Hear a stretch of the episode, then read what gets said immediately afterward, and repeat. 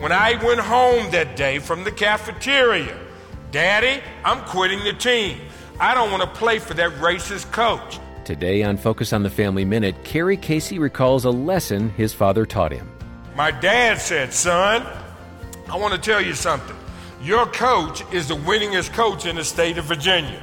And son, he won before you got here. He will win after you leave. By the way, your name, you are a Casey, and you are a Christian. Son, there's a way that we roll in our family. In essence, your coach is not a racist. He is checking out your character and your loyalty. Son, you need the team more than the team needs you. As a mom or a dad, you can help your child face adversity. More from Carey at FamilyMinute.org.